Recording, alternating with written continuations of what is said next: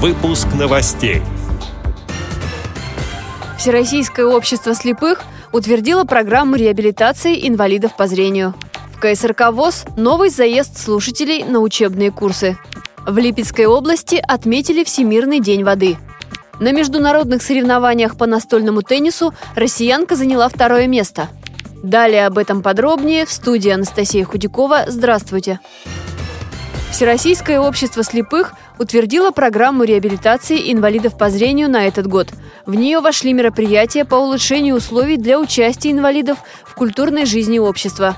Увеличилось количество мероприятий по созданию необходимых условий для беспрепятственного доступа к объектам инфраструктуры и транспорту. Ознакомиться с документом можно на официальном сайте Всероссийского общества слепых.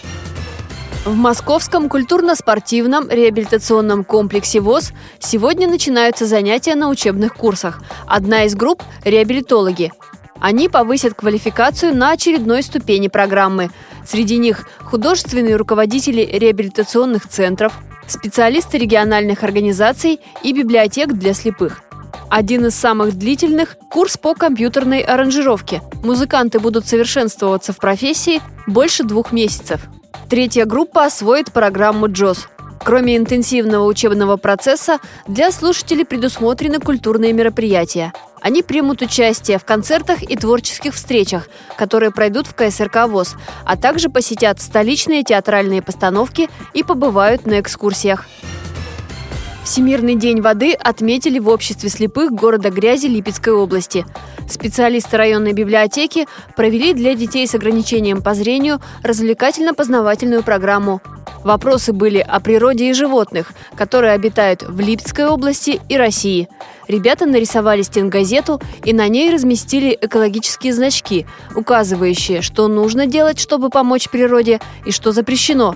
В этот день также работала книжная выставка, где все можно было почитать и потрогать, чтобы больше узнать о родном крае.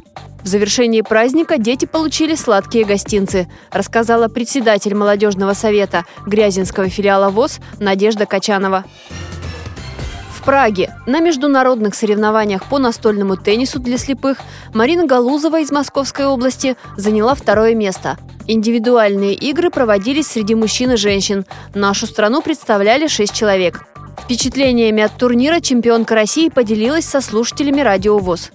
Соревнования прошли на очень хорошем уровне, потому что было большое количество судей, причем квалифицированных судей. И все результаты выкладывались сразу же онлайн. То есть очень хорошая работа была да, администратора. В целом атмосфера дружелюбная, все пытались и, и общаться, и разговаривать со стороны судей, в общем-то, тоже не могу сказать, что какие-то были придирки, да, то есть или несправедливости. Целом отлично. Я считаю, что э, так как Россия не так давно начала выезжать на такие соревнования, да, нам это, конечно, надо делать почаще, потому что это огромный опыт для нас, и в том числе и профессиональный. Российские спортсмены участвуют в международных турнирах по настольному теннису для слепых третий год. Медаль Марины Галузовой – вторая награда нашей сборной по этому виду спорта. На соревнованиях прошлого года Ирина Лаврова из Волгоградской области заняла третье место.